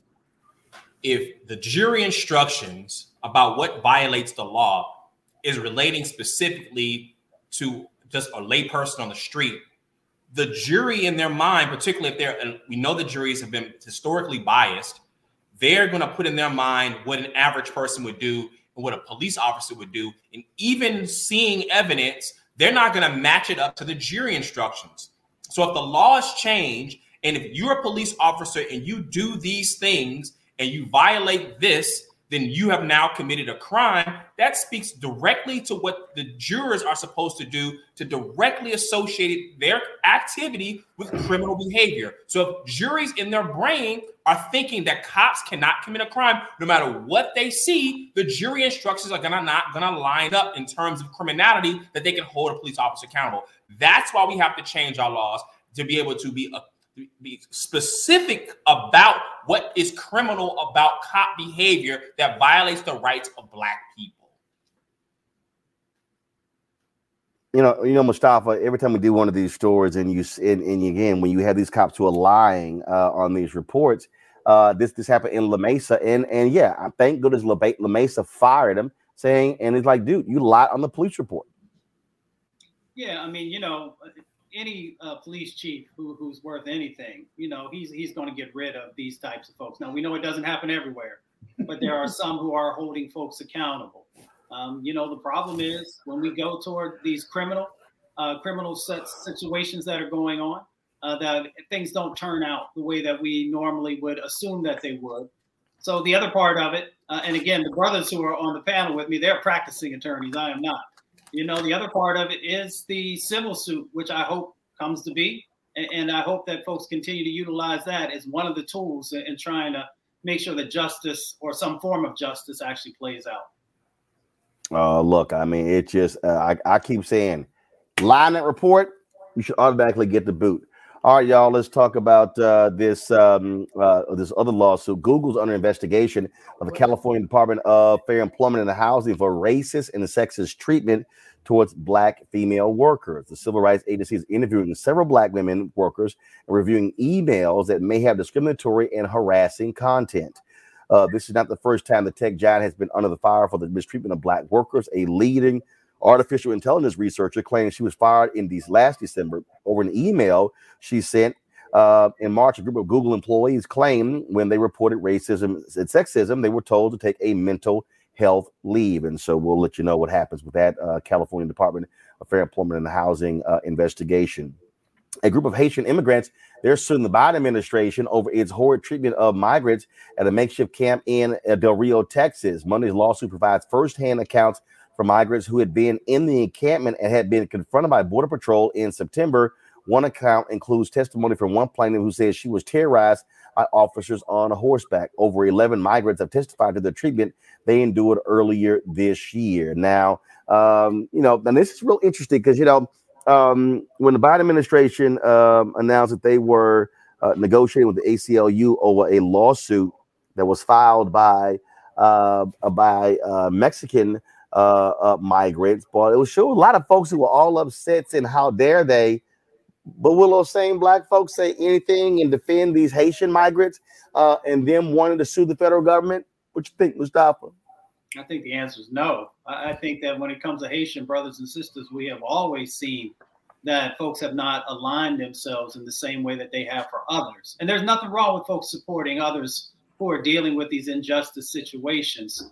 Um, but you know, we got to take care of home. And our Haitian brothers and sisters have been through all, you know, all these natural disasters and a number of other things that um, have, have placed them in some very precarious situations. So it's time for folks to step up. Uh, Xavier. I mean, we the Haitian community, the, the the people of Haiti have been isolated by the international community since they declared their own independence and and from the world, and they have been economically strapped. And we've used the this whole rationale of them not seeking political asylum based on the way they sit, they're situated in the world. Um, and it's time for us to be able to recognize our brothers and sisters that are coming there to, and our country needs to be able to give more resources to that place to be able to make sure that, that country is being economically viable. Number one, number two, we have to be able to stand up for our own. We have, we are, our interests are aligned across the diaspora and against things that be able to isolate them from the rest of us. And so we have to put our attention on that. It wasn't just something that was to trend on social media and be gone for a day. These people are still dealing with these issues that they are still ongoing. And we have to put the attention on it. And Roland, you're doing a great job. We continue to put the issue on the uh, spotlight on this issue. Tomorrow. Yeah, I mean, I echo what the brothers say. I also want to say, brother Mustafa is looking so clean with the hat, the turtleneck. Man, I got to step my game up when I come over him next why, time. Why? First of all, why are you shocked? He's an alpha. I'm not shocked. I'm not shocked. I give it up to Al Bryan like that shirt you got. You know, of course, of course. You know, you know that, that, that that's what y'all got to do. but you know, I, I, echo what my the panelists has already stated. We know the history of Haiti. It me it should mean so much to us that these people were able to defeat the three powerfulest armies in the world at the time and create their independence. And then they were specifically crushed on the economic level too as a retaliation of that. Here's the thing from a legal standpoint, uh, what I do every single day. When you come to this country, you should have an opportunity to prove if you should be here or not. That's just that's just the standard for anybody that comes here, illegal and uh, uh, otherwise. They didn't get that opportunity, and they were treated as uh, chattel slavery. We saw the pictures of the people with the horses and looking like they were hitting them from the horses. So I hope they get opportunity to go through the legal process. I hope they have some fantastic attorneys. I'm sure they do, and I hope they get just compensation for what happened to them. Got to ask y'all this here. Uh, former Chicago Mayor Rahm Emanuel was confirmed to be the next ambassador uh, to the United States uh, for Japan. There was a 48 21 roll call vote. Just three Democrats, uh, Senators Elizabeth Warren, Ed Markey, and Jeff Merkley voted against him. Does Rahm Emanuel deserve to be representing the United States uh, in Japan, uh, Xavier?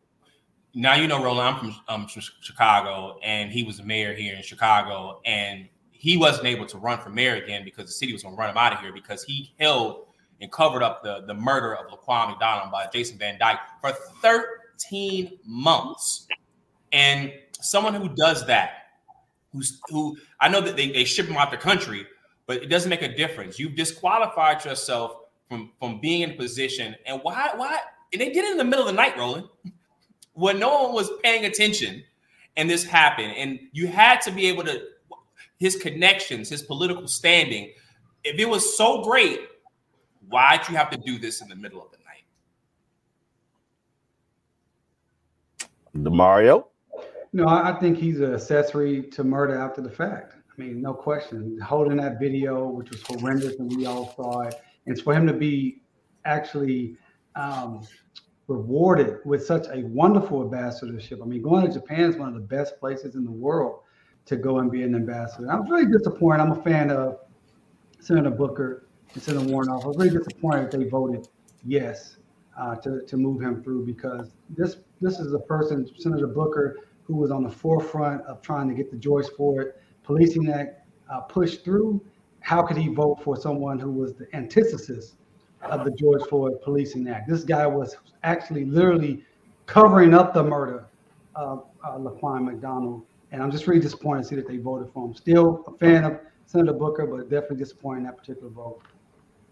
All right, folks. Hold tight one second. We come back. Our marketplace segment, uh, where we talk with a black restaurant owner uh, uh, how uh, to uh, continue thriving amidst uh, the craziness of this international COVID pandemic. You're watching Roland Martin Unfiltered on the Black Star Network. Don't forget, y'all, download the app, the Black Star Network app. Of course, it's on all the platforms Apple phone, Android phone, Apple TV, Android TV, Roku, Samsung Fire Stick, Xbox, uh, all of those. Our goal is to get 50,000 downloads by the end of this month. And so uh, tell a friend, download that app, please. In addition, please support us in what we do by joining our Bring the Funk fan club, where every dollar you give goes to support this show. Cash App, dollar sign RM Unfiltered. PayPal is R Martin Unfiltered. Uh, Venmo is RM Unfiltered. Zelle is Roland at RolandSMartin.com. Roland at RolandMartinUnfiltered.com. All right, y'all. I'll be back in a moment.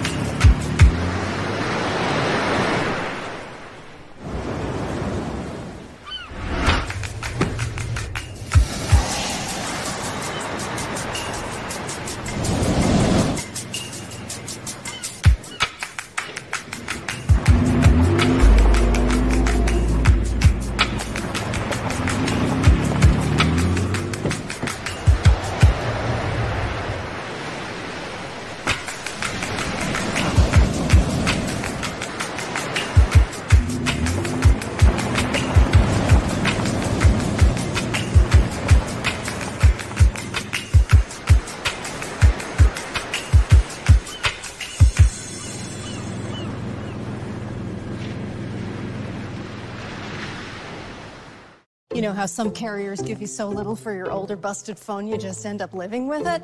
I don't think so. Verizon lets you trade in your broken phone for a shiny new one. You break it, we upgrade it. You dunk it, doggy bone it, slam it, wham it, strawberry jam it. We upgrade it. Get a 5G phone on us with select plans. Every customer, current, new, or business. Because everyone deserves better. And with plans starting at just $35, better costs less than you think.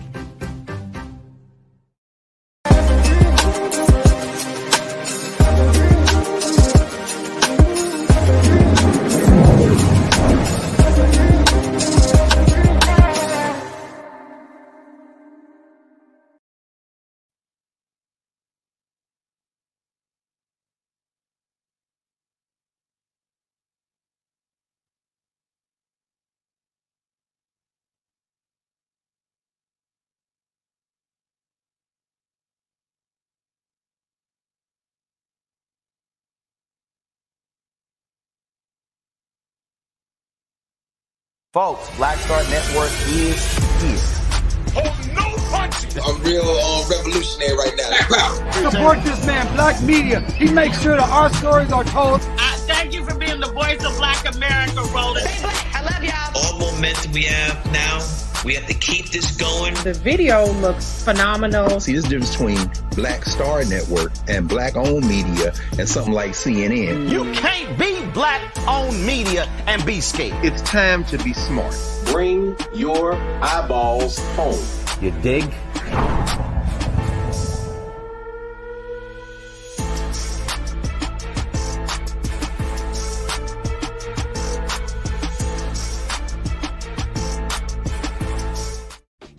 My name is Charlie Wilson. Hi, I'm Salli Richardson Whitfield. And I'm Dondre Whitfield. Hey everybody, this is your man Fred Hammond, and you're watching Roland Martin, my man, Unfiltered.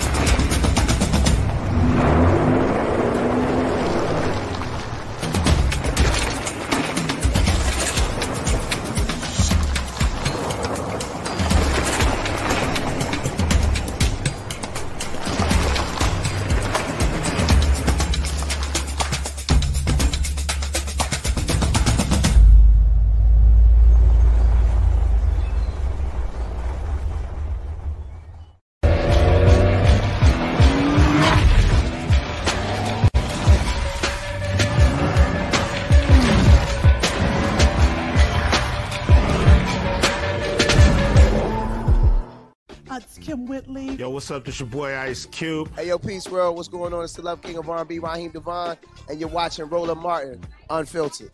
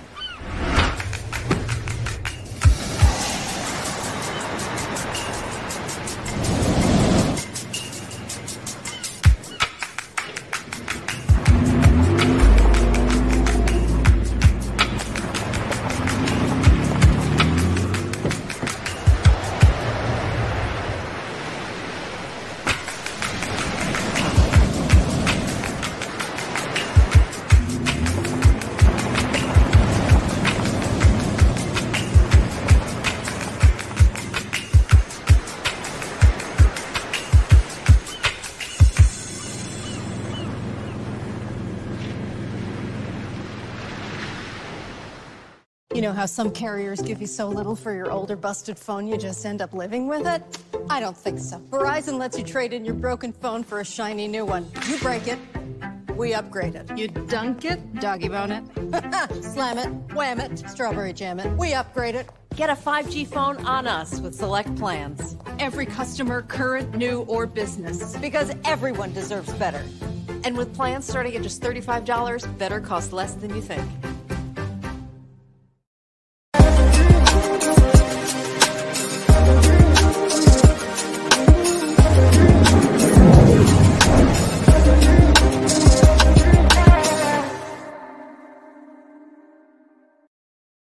All right, folks. Uh, with the on again, off again mask mandates, people should they go in indoor restaurants, sit outside? What do they do? Man, it makes for a real difficult for a lot of industries, but especially our restaurant industries.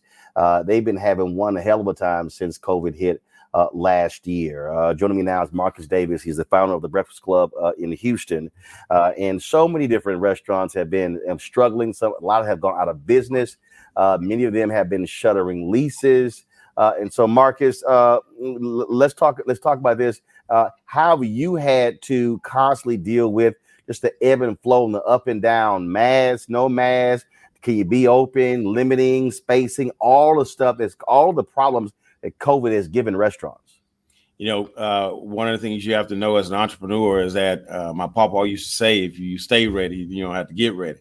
And I know it's hard to uh, to deal with COVID, but you have to understand that at any moment anything can change. And the mindset that I've had since uh, January of 2020, even as deep as uh, uh December of 2019, which is something's about to happen. Something very well could happen in our city, in our state, in our nation, and you've got to be ready for it. And you roll out at like what I share with entrepreneurs.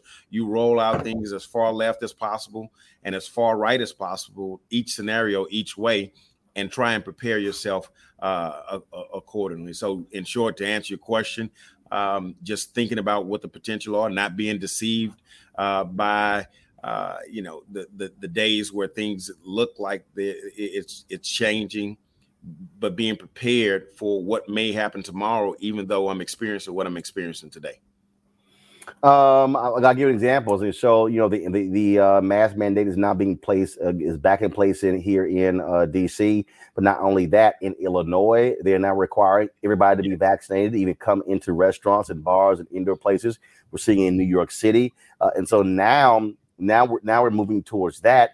Uh, you know, how's it for you there in Houston, and and and and how are you managing that? You got some folks who are acting a fool, losing their mind, cussing out restaurants, saying, "How dare you ask folks for vaccination cards?" But then you got others who are saying, "Hell, I want to be safe, but I want to go out and eat." So you know, it, it, you have to consider what's at stake, and uh, you, I know there are a lot of folks talking about liberty and about life, but those are the things that are actually at stake. Uh, your very life is at stake. So your loved one's life is at stake. Uh, your liberty, you you have no liberty uh, if you are no longer in the land of, of, of the living. So you have to keep that that that in mind. As an entrepreneur, again, I just pay attention to what what's happening in the marketplace. I pay attention to what uh, what our customers need. I pay attention to what my staff needs, and I try and operate uh, accordingly. I, and that's not to say that it's not it's not challenging. That's not to say that it's not tough. That's not to say that that that it's easy. Uh, you ask what's it like? It's it's like deja vu. Um, I am feeling today as I felt uh, in March uh, of 2020 when they first uh, said that the NBA would not play a basketball game, and I knew then that oh, it, this thing is as real as I thought it could get. And so today I'm thinking, and I've been I've been making this case for a long time, uh, Roland, because people have been under the impression. Uh, I you know I have a couple of businesses here. I have you know a couple of restaurants, bar, and and another uh, concept, and I, two of them I've yet to reopen and we've yet to reopen it because I had not felt, particularly my bar, uh, I haven't reopened it particularly simply because I had not felt that it was time. Yeah, other bars are open and other people uh, people are going out to them, but uh, in the space that I run, I didn't want to be in that space. Uh, you know, with with the virus being the way that it was. So, uh, how do I feel? I feel like we're back in March 20. It's not. I can't say that it's that severe, but the uncertainty and the way the entrepreneur has to stay on his tiptoes and keep his head on the swivel is back to the, that date. Uh, questions for my panel. I'll start with you, Xavier.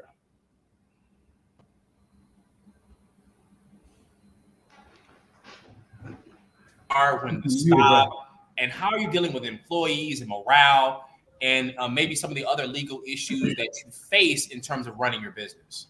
So uh, unfortunately, I only caught the second half of what you said, but I think I, I, I get the gist. You know, with my with my team members, I'll start there with my employees. It's just by sharing, communicating uh, with them that that we're all in this boat together, and that's been the analogy that I've used from from the start is that I am the captain of this ship, trying to steer this ship through these COVID waters, and reminding my team that we're all in this ship together, and we're gonna make it to the shores together. We just have to. Everybody has to pick up their oar and they have to row in order for it to happen. And if that means that we got to work a little harder, dig a little deeper, roll up our sleeves a little higher, uh, roll up our pants leg a little higher, lace our boots a little tighter, and that's what we have to do as a team. Your your your your uh, mettle as a leader is definitely tested during during these times. And I'm grateful that I have a team uh, as strong as as I do, and I'm grateful that I've had the opportunity to um, to to stand up and, and and be the captain of the ship to get us uh, through those times. But I, will share this with you. You know, uh, we, we, this fall made uh, makes. Uh, 20 years in business.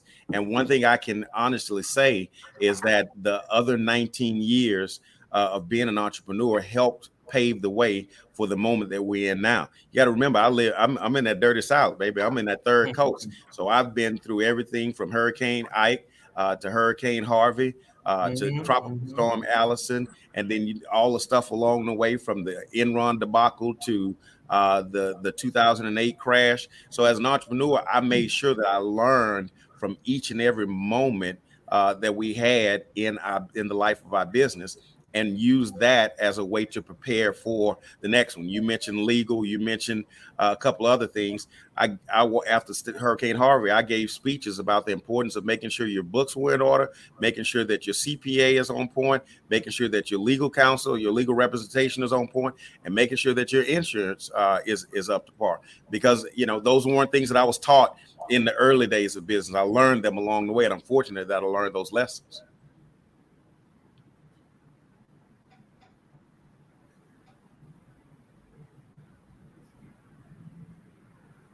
Hey, I'll jump in if there's nobody want to talk. Come on, come on, jump right in, baby. Jump in. I, I thought some pass a collection play for me. I, will jump right in. Hey, man, good to talk to you. Heard about your restaurant. I got two questions. One, you know, as far as my business and with my teams, we've been able to just work all remotely. We're still all working remotely. Obviously, you cannot do that as a restaurant. You know, how are you keeping your team safe uh, from when you have these individuals that want to come to your restaurant and they don't want to, you know, do what's necessary to be safe. So, how are you keeping your team safe? And are you dealing with any legal issues with that? If you're requiring your team to have vaccinations, etc. That's my first question. My second question, as a proud black ball-headed former football player, vegan, want to know when the vegan items are coming on that on that on that menu, so I can never, never, never. Don't talk. See, roll, roll it. Don't, don't, don't, don't let it influence you, man. Never. I understand everything where y'all coming from, but come on. I, I have been to the Breakfast Klub. I'm Never. Talking brother. I'm talking to the entrepreneur. This is your show, but it's his restaurant. Never. All right, let me answer your first question. How am I keeping my team safe? Uh, by by by being by being who I am, by being a taskmaster. You know, I walk around and I, you know, we we we we you know put the rules in place the regulations in place the protocols in place uh, and you know and i let my team know that hey this is for all of our safety. I've got some folks who are who've been with me for a number of years. I've got some 10 year plus uh, team members that are uh, i've got some team members that are 70 and, and, and above. I've got some team members that have had uh, pre pre or still have pre-existing conditions and i share that. If we're going to operate as a team then we have to operate as a team. We have to look out, out for each other's best interest and that means one we protect each other with our mask on and it also means that two we make sure that the guests are operating the way we ask for them uh, to operate. And being a family friendly restaurant where it's a whole lot of hugging and laughing and touching and all that kind of good stuff, it gets a little hard. And I've had to, you know, remind some of the team members, hey, we got to make sure that we stay safe because we got to be here tomorrow for these same people. And you know, and and it's worked. The question about vaccination, we found out how we could get all of the things that our team needed from from mask to vaccination to uh, to tests we found out how we can get those things, make them available for our team, and we did just that. And fortunately, we were able to get uh, the majority, the lion's share of our team uh, to, to participate. We didn't mandate it in, in inside of the the, the store. Uh, we asked for cooperation, and for the most part, uh, we got cooperation. Now, with regard to uh, the, the the the vegan question, um, never. I think I froze. Yeah, you did freeze. I think I, I was that was my impersonation of me, me of my scream freezing. Never. well, you know, when people freeze, they don't look so nice. You was looking so nice. I was like, what the fuck is going on? I tried to tell you. Hey, I got a. I mean, Xavier's a vegan also. I've been a vegetarian for over 25 years. Vegan. So I, so I was gonna I was gonna ask you, are you vegetarian or are you vegan? I'm vegan. I've been vegan for five years. Been Okay, got it. Yeah, 25 yeah. years. So I had, to, Yeah. I had to ask. You know, it's a great restaurant. I want to support Yeah. black-owned businesses, but I had to ask. I no, I, I, I well, I, I got to tell you, you, you, you, you, you had five years before. I mean, you had 15 years before you went vegan. I'm just saying. I'm just, I'm just, I'm just Trust me, trust me. The lines are down around the block for the Breakfast Klub. They ain't missing. They, they, they ain't missing your money. Well, see, that's the thing. Now that I know the brother, maybe I can get in, in a line. You know, I don't want to be. Hell no. Listen, and let me let me just make sure we're clear on this, right? I have a, I have I have two vegan restaurants here in Houston that that I visit on a regular basis, right? That I eat at. Love the food, absolutely positively love the food, and I want to let them do that thing, right? And I I go there and support them. And if somebody wants some direction on where to go to get a vegan breakfast, I'll send them uh, that way. I might even tell them to bring me something back so I can have it on, on, on, on, on my lunch break. And, and originally it came because of space, right? Because I value what what what what what veganism is supposed to be about, and I'm not one of these guys that's going to put something on the menu if I can't do it the way it's supposed to be done. I in short, I'm not going to cook your. Now we do have a, uh, uh, you know, a, a di- I'm not going to cook your tofu uh, hash uh, on the grill where I just got the bacon off of, and because we don't have the capacity, the space to do that, then we just keep it. We just keep it. You know, we just keep the bacon on that. Plus, ain't nobody buying that damn tofu. Uh, Mustafa, go ahead. But and and and I and I'm waiting. I, I am. I'll be honest with you. I've been in this game uh, two decades, and I'm waiting. I'm waiting to see how long it lasts. Because just and this is respectfully, right? Don't I don't want nobody blowing me up.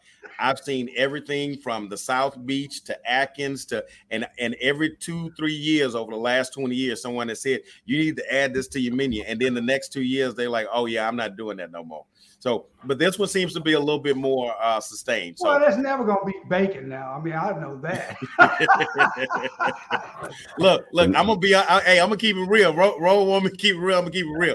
In our first couple of years of business, people ask me, man, when you go get something, something light on there, something heart healthy. So I think around our five year anniversary, we created this heart healthy menu, right? It had the egg whites, it had the fruit bowl, it had the grilled fish instead of the fried, you know, all of the stuff that the wheat toast with no butter, the grits with no butter. We had all that stuff, man.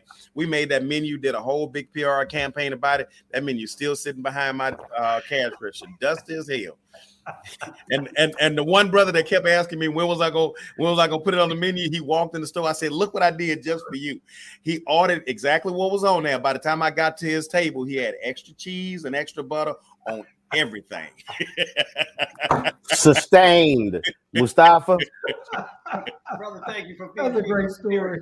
uh, and their bodies at the same time. Uh, my grandmother used to say that in challenging situations, everyone needs a North Star. I'm curious, the, the Breakfast Klub. Uh, Yes, sir. What, what makes the Breakfast Klub special? What makes it a North Star, especially in this moment? uh, the people. The people is what makes it special, and I try and rem- make the, everybody aware of that and remind them of that uh, every day. Uh, and when I say the people, uh, you know, people say, "Man, I'm glad y'all were able to stay open this long. I'm glad y'all were able to stay open during the pandemic. I'm glad y'all were able to be here for 20 years." And I tell them that I'm appreciative of you allowing, causing, empowering us in order for that to happen. Uh, when I say the people, I'm talking about my team. Miss Jackie's been with me for over a decade. Miss Mary's been with me for over a decade. Miss Gail's been with me for over a decade. Christian's been with me. I mean, the- these are folks, you know, that that that have helped make TBK what it is today. So when I say the people, you know, it it is it is truly the people. Now, if you want my what I believe, what I share with entrepreneurs, inspiring entrepreneurs about formulas to success, and and and what I what I hold uh, us accountable for, and the standard that I hold us to that that that has led to this success, it is this simple thing: quality product, quality service, all the time. That's our North Star. We believe in giving a quality product, delivering a quality product through the hands of great people and doing that as consistently as we possibly can. And I, I challenge any entrepreneur, if you do those things, uh, I challenge you to show me your lack of success in whatever industry uh, there is, unless you're cussing folks out, but then that ain't great service. But you know what I'm saying. I, I, those are the things that I believe have have made the difference in the life of TBK. All right, look. Well, I, I can't wait. I was, I was I can't wait to get back to Houston uh, to have some uh, pancakes, grits, hard scrambled eggs, uh, and bacon. I don't give a damn what Damario thinks. well, can't no, wait to have you back, brother. No and Damario and, and Damario, uh, I don't wait in line. hey, I, Demar, look, is that a, what cowboy is that in your window up there? What, what uh, that? He, he's a he. First of all, he's an OU fan, and he's a he's a sorry Dallas Cowboys fan. So I used to I used to have that I, when people let me answer your question uh, correctly, right? Uh when get a ring again, man. It's y'all ain't got a ring. In, wait a minute. Now you're not talking down there in Houston when y'all even won anything to Texas. Hey, look, when I was when I was a fan when I was a fan of football, when I was a fan of uh, the NFL, uh, I, the Pittsburgh Steelers, baby. Holler at me when you get that extra ring, right? Oh. only two teams in the league with six rings. Only two. hey, but let's just say this: Roland said I'm a football, I'm an OU fan, I'm an OU former player. He's an A and M guy. Same thing. We whoop them all the time. We're still whooping them. And the Dallas Cowboys are doing pretty good this year. Hey, la, you know la, la, la, look, look, and I got, I hold got, up. last time A and M played OU, who won? Oh yeah, it was, it, it, it was A and M. In 2012, okay, y'all won. Y'all won in 20. No, no, no, no, no, no. Who won? One in 20. Who won? Y'all won the last time. Oh, that's okay. Only, I mean, that's all when it count. I mean, I just, I'm, try, I'm, I'm, try, I'm trying to figure out what your protest is. man, man, you better go eat some bacon. Never won a championship. hey, man, the Cowboys are doing well. They are doing well, and I, I believe this might be the year. After, it won't. 20, it after won't. 25 years, it won't. Roland just statistically, statistically, it may be the year. I it mean, won't. come on, bro. They, they've sucked for 25 years. This it may won't be the year. I got my shirt they, in the closet. I'm, don't I'm worry. They gonna suck. They gonna suck 26 years. it ain't gonna happen. I, I can't. I can't say that. They win one playoff game every 8 I, years. On I'm average. gonna tell you right now. It ain't gonna happen. Damario, uh, go go eat a chicken sandwich. All right, that's it, y'all. I got to bounce. Uh, Marcus Davis, I appreciate it. Thanks a lot for being part of our marketplace you, segment. Uh, brought, to, brought to you by Verizon. Thanks so much uh, Xavier, uh, Mustafa, uh, my alpha brother, and of course, we tolerate that Omega uh, from Oklahoma on the show. Uh, and so we we feel sorry for them as always. So uh, that's it. I appreciate it, gentlemen. Thanks a lot, folks. Don't forget download the Black Star Network app, please. Uh, all platforms: Apple, Apple phone, Android phone, Apple TV, Android TV, Roku, Samsung, Xbox, all uh, all of the platforms. And of course, please join our Bring the Funk fan club. Every dollar you give goes to support this show. And you know how to do that. Cash App, dollar sign, RM Unfiltered. PayPal's R Martin Unfiltered. Venmo's RM Unfiltered. Zelle is rolling at rolling rolling at rolling I am getting better. Uh, yes, I'm still in quarantine. I'll be in quarantine at the minimum until Saturday. Uh, and so uh, I'm improving. So still got a little stuffiness in my nose, uh, still an occasional cough, uh, but getting stronger every single day. Cannot wait to have this COVID crap out of my body uh, to be full, to be back at full strength. Uh, we're also, of course, uh, we'll be back in studio in January because we've had a, a one of our other staffers has COVID as well, and so actually, actually three people uh, in addition to me have it as well. Uh, so uh, we're doing our part. Y'all stay safe, please. Double mask, wash your hands, safe distance. Also, utilize your Purell as well. Uh, we don't look. I, have gotten way too many text messages from frat brothers, from NABJ members. Stephen A. Smith said today he announced he testified test tested positive for COVID. Is way too many people uh, who are tested positive. It's a major outbreak. Y'all be safe. If you're gonna go home for things for, for Christmas, please protect yourself, protect your family, especially uh, our seasoned saints. Okay, so please do that. Uh, I'll see y'all tomorrow right here on Roland Martin Unfiltered on the Black Star Network. Holla!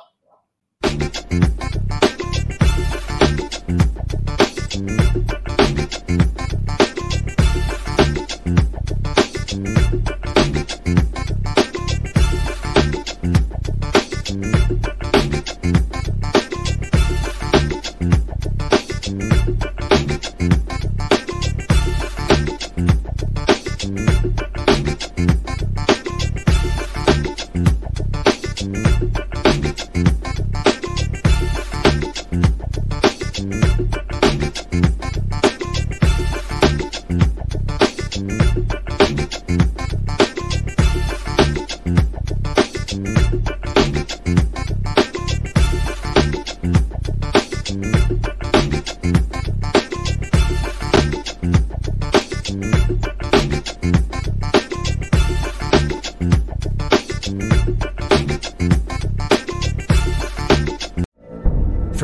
BBC Radio 4, Britain's biggest paranormal podcast, is going on a road trip.